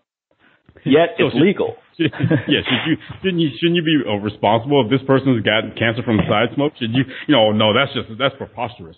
They could have walked away. They had a choice. Like, do either of you know how many people? I don't know the answer. That's why I'm asking. How many people die a year from smoking weed versus how many people die a year from alcohol? I don't think anyone's ever died. Period. I don't think there's one related death to marijuana that can be determined to be the primary cause. Yeah, I would tell people. Alcohol, there's thousands. Yeah, I've never seen anyone like smoke a bag of weed and then go up and shoot up a Safeway, or drive down, a road and just kill someone, and if anything, they're driving too slow. Or overdose, exactly. Right? Something. Yeah, I've never heard about overdosing on alcohol weed poisoning. So. Yeah, alcohol poisoning happens. People die from that. I've never heard of anyone. You're in Vegas, right? Mike's in Vegas. So right. Some of my buds said, oh, no, it was Colorado, sorry, was stating that California is using certain parameters that came out of Colorado when they went to recreational marijuana, where they're limiting the concentration of THC because they saw an increase, an uptick in people going to the emergency room with paranoia from smoking, weed that's really incredibly strong. That I can believe. Oh. Yeah, that okay. I can believe. And that's the case here as well. Recreational is a much lower dosage. Honestly, though, it's high enough, man. I mean, I don't understand why someone... The medical side can go up to 100 milligrams per dose, which to me is ridiculously high. I can understand. I could see someone being really paranoid and out of it taking that much. That's a really high dosage. Now, I'm not saying that they should, for medical purposes, and maybe you've discussed with your physician, that's an appropriate dose for you. That's fine. But someone using it recreationally, that would be a lot to take. I mean, the average recreational dose is 5 to 10 milligrams, and 10 milligrams is pretty potent. So someone taking 100 or more, I could see that being a problem where you get the paranoia and other side effects. Right. On the flip side, I'm looking at some of these reports online right now, just saying after legalization of marijuana, how car accidents and traffic fatalities, all this, they fell in these states where it's been legalized. So, but again. People need to worry about texting and driving. All right, that's what I see causing accidents around town. Every day I see some idiot texting and driving. But you don't want to ban that because everyone has a cell phone. You need your cell phone, and it'd be just crazy. And the fact that I even hear people say, "Oh, I can't believe that they made a law where you can't text and drive." Really? Did you see what you just said? Yeah, I'm good. I'm like, yeah, that's what the drunk driver says too. But yet and still, if they said that, we think they're stupid and they're foolish for thinking that. So it's just again, if it's not when it's affecting them, then it becomes that's preposterous. But then if it's not affecting them, if it's not something they participate in, it's like, well, come on, man, that should be illegal. So it's just everybody. Yeah, it will be. Anyway, gentlemen, I've got patients now coming into the office at 2:00. Okay. I can't believe 2 hours have gone by. Oh, yeah. It's a good place to wrap up. Thank you again. Wow. Great information as always. Wow. Yeah. Hey, it's always a pleasure talking with you two guys. You make me see a different view of everything that I'm doing as well as the input on things that I can do better.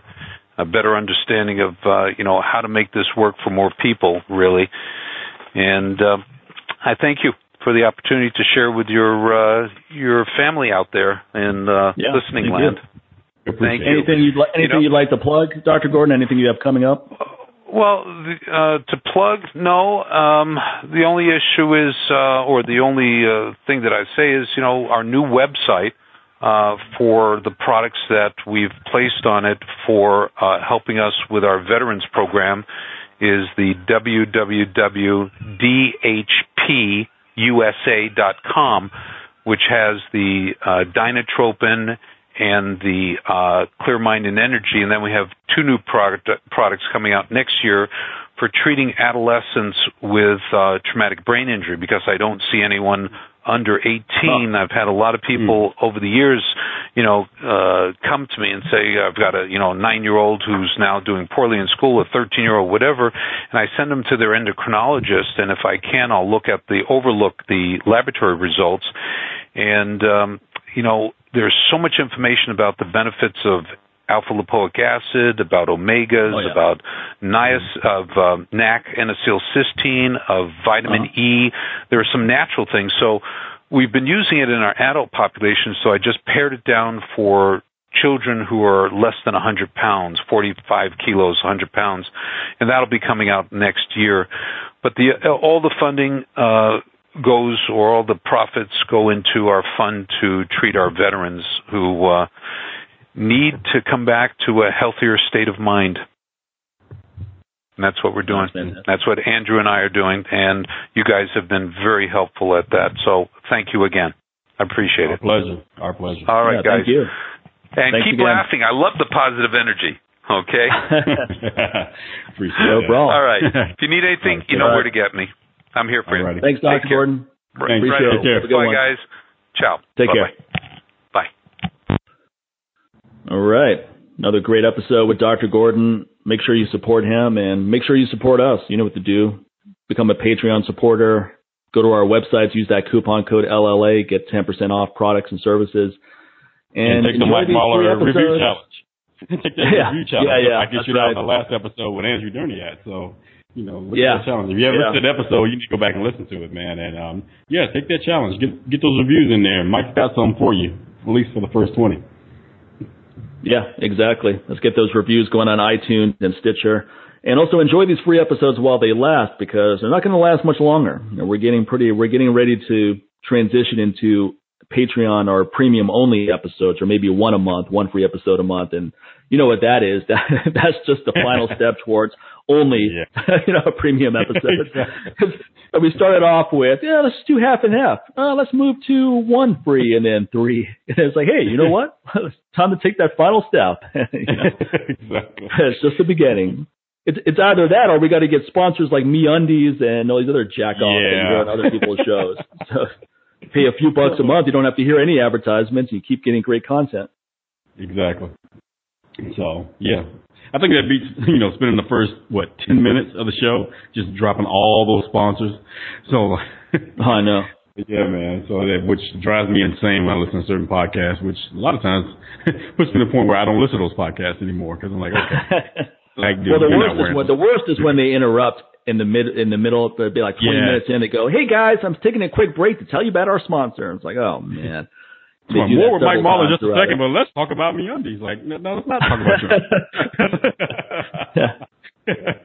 What are you, a caveman? But, at the same time, I get it. People are putting a lot of hard work into a show. They've got to get revenue from somewhere. So it's either going to be sponsors or it's going to be a premium. Some people give you the option. They go, look, if you don't want to hear commercials, pay $5 a month and you can listen to our premium episodes. So if people who don't want to pay it, don't complain about the commercials because you have an option. Exactly. And trust me, that's been on my brain a lot lately.